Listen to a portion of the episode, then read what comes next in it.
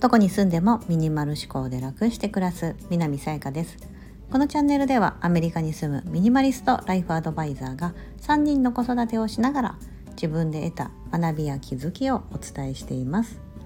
今日は100日チャレンジ32日目小さな成功体験というお話をしたいと思います。小さな成功体験皆さん積み上げていっていますでしょうか？これはですね大人のみならずあのできれば子供にものすごく有効だというふうに最近結構耳にすることがあります。はい。何かというと、この、なんだろうな、ちょっとずつ、ほんと些細な、毎日の些細なことでいいんだけど、できたっていう達成感があのあの自分の自己肯定感だったりとか子供もそうですよね、うん、なんかよくある褒めて伸ばすもそうだと思うんですけど自分でやってできたみたいな、うん、そういったことを自分自身で認められることによって子どもの自己肯定感が育まれてすごくそのなんだろうなあの自分の軸を持って、うん。ね、よくあのほらあのどうしてもこうね小さい時からこう打ち込みがちで、ね、こう鬱になりやすくてとかなってくるとやっぱりねあの辛いじゃないですか。うん。なんかその改善策というか日頃何ができるかって言ったら小さな成功体験をちょっとずつちょっとずつ毎日でもあのやあの感じてもらうことが大切。それは大人もそうですよね。私たちみたいな特になんか私みたいなですね主婦であるとですね家の家事とか、うん、あのやっててもまあ、家族はなんかそのママが家事やること当たり前みたいな、うん、でなんかそう最近はほら男性がその手伝うみたいな風潮がなんかありますけどでもそのなんだろうなんかそうするとですねこう男性的にはねややってやってるみたいな やってあげてる的な感じでこう男性的にはこうなんか結構こう達成感があるかもしれないけど知れないですけどこうね母親の側からしてみるとですねこう女性側からするといやいやなんかそのねやなんかこちらからするとやって当たり前と思われてあなたがやるとなんかすごいこうなんかすごい達成感得られてる。なんかなんか尺に触るわみたいな。そういうこともあるんじゃないかなと思うんですけど、まあ、要はあんまないですよね普段から。そういう成功体験みたいなことをあの意識しておかないと積み重ねるのって難しいのかなと思うんです。だからこうなんか家の中で、まあ、特にねこう子育て中の方だったり赤ちゃんとかねいる方だったりするとあまり社会とのつながりがなかったりして、うん、そうするとあなんか私子育てしかしてないとか家のことしかしてないみたいな感じでこうすごく落ち込んでしまうとか、うんね、そういうことがあのなりがちかなと思うんです。うん、でもそんなことないと思うんですよ。なんかその家の中でねできることってあってちょうどその5月の1ヶ月間かけてこのスタンド FM でもお伝えしてましたがミンスゲームというのを私やってましてミニマリスト100日チャレンジのまあ一環としてねあのやってました。5月1日から31日までの間にその日付の数の分だけ家の中の不要なものを手放す。1月あすいません5月1日は1個。5月10日なら10個。5月15日なら15個みたいな。で31日の日は31個、うん、という形でやっていって、まあ、達成しましてはい。5月31日の日にはもう全部その31個ね。最後最後の日は子どもたちのその誕生日の飾り付け3年間ぐらい使ってたんですよ。毎年同じの使い回してたんですけど。いやもうさすがにボロボロになったから今年使ったらもう捨てようと思ってたので、うん、それを31日の日にはああ子供たちも大きくなったんだなと思いながら外してそう。あのそれをまあその個数分に入れてたんですけどもで同じようにこう私これは宣言してましたのでやりますと。そして参加者も募ってて、うん、あのやる方がいたら是非あの私に教えてくださいみたいな感じで。そう。インスタグラムだと私をこうメンションメンションって言ってこうタグ付けみたいなしてくれたら私にお知らせが来るようになるのでそしたら私見に行けるのであやってらっしゃるんだと思って私がまたご紹介したりとか、うん、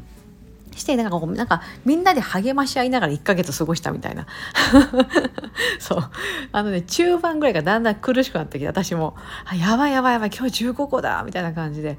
で13個ぐらいであと2個どれだどれだみたいな。でもこのこれが大事なんですよ。あと2個あと2個みたいなのが大事で、うん、そうやって目を光らせていくと本当に自分にあの必要なもの、まあ、逆に言えばその不要なものが見えてくる。うん。っていう感じになりますしあやっぱ個数足りなくてこれちょっと迷ってたけどいいやもう今日今日手放そうみたいな感じでこう踏ん切りがついたりとか。うんっていうことをね皆さんと1ヶ月間やってみて非常にこれはねあのみんな皆さん言われてたんですけど小さな成功体験なんですよ毎日毎日手放すことによってあこんなに家の中で生活していて私も散々今まで物を減らしてきてミニマリストだなんて言ってたのが恥ずかしいぐらいやっぱりあるんですよ。うん、もちろん私だけじゃなくってその家族に協力を要請したりもしましたし、うん、でもねあの不要なものなんだだったら別にあの、ね、それが来年捨てようが今捨てようが多分一生は一緒なんですよ。その1年間絶対使わないんで。うん、なのでこの1ヶ月というこの期間を通してやってみたことでものすごいこう達成感が得られる。うん、で毎日毎日よしできた。今日もできた。クリアできた。まさにゲームですよね。うん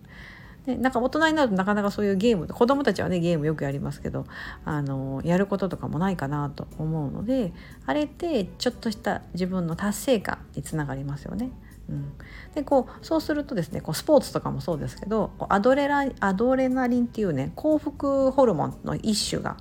うん、人の一つであるアドレナリンっていうのが出ることがあってそうするとこう幸せを感じられたりとかっていうふうにすごいいい効果があるんですよ。うんね、ただただ物あのいらないものを手放すっていうただそれだけですかみたいな感じかもしれませんがその小さな行動を毎日続けてきてしかも難易度が上がってくるじゃないですかこれに関してはね。うん、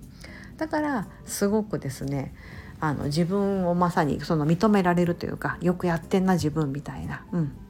だし改めて自分を見つめ直す自分の暮らし自分の家を見つめ直すいいきっかけになったなというふうに思いました。ちょっとね6月に入ったんで6月は一旦お休みしていつもみたいに1日1捨てみたいなのはあの毎日気をつけてやりますがその個数分個数を数えて私の場合こう撮影してみたいな感じでやってたんですけどまあそれはやらないでおこうかなと思うんですがでもまた7月とかに、ね、ややろうかなと思ってます。別にわざわざ公開しなくても7月に、うん、8月には日本に帰る予定があるので7月のうちにねあらかじめご自分の中でもこう8月2週間ぐらいいなくなるとやっぱ家の中開けることになるので、うんね、ちょっとストック減らしていくとかもそうですし、うん、あもうこれ食べきれないし賞味期限がとかだったら早めに消化するとかね捨てるとかいろんなやり方があるかなと思うので。はい、そういったことで小さな成功体験皆さん積み上げていますでしょうか、うん、物を手放すというのはですねこれまたすごくねいいことなんですよ。うん、そういったあのほんの些細なことですしあのあれですけどあのなんか新たに取り組むのって大変じゃないですか。例えば英語の勉強しようと思ってその日のうちに、まあ、ボキャブラリーを5個覚えるとか、うん、ね、してたとしてだからそれももし本当に毎日5個ずつ覚えれていって勉強できてたらその1年後にはものすごい数になりますよね。365×5 って何本ぐらいになるんだろう。2,000近くなりますよねざっと数えると、うん、だからそれぐらいその1年間で「わやった!」っていうこうね達成感があると思いますがまさにそれと一緒で1日1捨ても1年間続けたら365個1年間の間でその家の中の不要なものが家から出ていくことになる。うん、のでそういった一個一個の積み重ねっていうのは非常に大事ですしこれが自分を認める自分の自己肯定感っていうのを上げるのに一役買ってくれます。のでなんかそういったものを